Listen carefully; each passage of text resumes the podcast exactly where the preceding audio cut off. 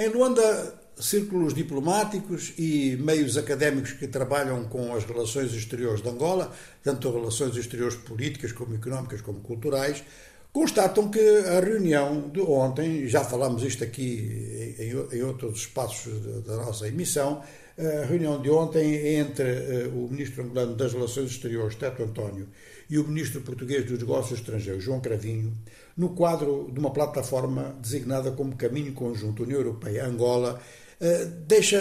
entrever que há aqui, ou antever mesmo, melhor dizendo, que há aqui realmente uma possibilidade de, de atuação eficaz ao contrário do que acontece com muitas plataformas deste tipo, que são apenas plataformas formais, encontros ocasionais e muito pouca atividade com efeito prático. Ora, aqui, por exemplo, como eh, este, este trabalho já repercutiu, eh, este trabalho é esta plataforma Caminho Conjunto, já repercutiu em Bruxelas e repercutiu em Bruxelas no quadro de um projeto económico muito importante, que é um projeto de infraestrutura, é o Corredor do Lubito, que tem como uh, elemento principal o caminho de ferro de Benguela. Portanto, há novas medidas em termos de gestão, isto envolve os Estados Unidos e não apenas a União Europeia, e também a sua expansão para dentro da República Democrática do Congo, já o caminho de ferro de Benguela, quando foi concebido, foi concebido uma travessia de costa a costa, do Atlântico até, até ao Índico. De maneira que, depois desta reunião, ela parece criar, dizem esses círculos, parece criar então uma dinâmica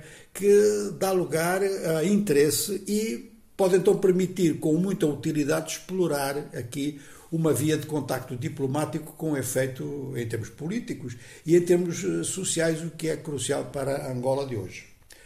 Da Angola nós vamos para o Sudão e aí as notícias já não são nada boas. Portanto, agora começou uma polémica sobre o ataque a um comboio da Cruz Vermelha ontem, perto de Khartoum.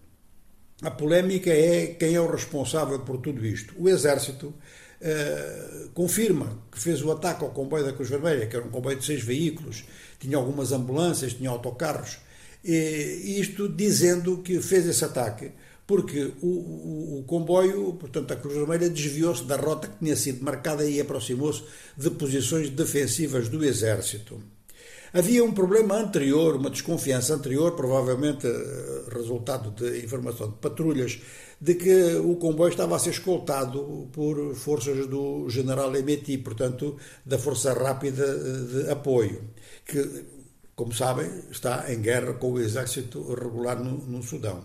Mas eh, esta Força Rápida emitiu um documento a dizer que realmente escoltou o comboio enquanto ele se encontrava em zona controlada por esse grupo, ou seja, os chamados rebeldes, que uh, estão em guerra já há, bastante tempo e que têm um encontro previsto com as forças governamentais para daqui a 15 dias e este incidente pode complicar tudo isto. Até aqui o Exército não reagiu a, a esta informação e a Cruz Vermelha protestou contra o ataque, dizendo que isso é um desrespeito aos símbolos da Cruz Vermelha, estava tudo muito bem identificado, mas também não esclarece se saiu, se não saiu do, da rota, se foi desculpa apenas da parte do Exército. É claro que eh,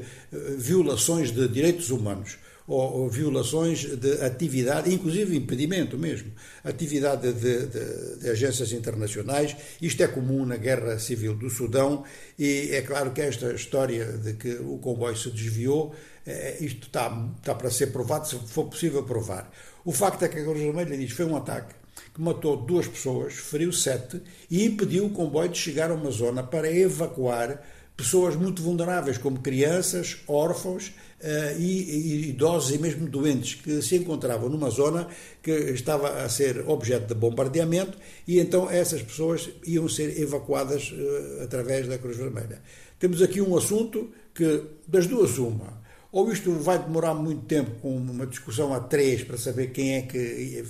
infringiu o tal acordo de deslocação, ou então isto daqui a pouco está esquecido que vão aparecer outros problemas no Sudão.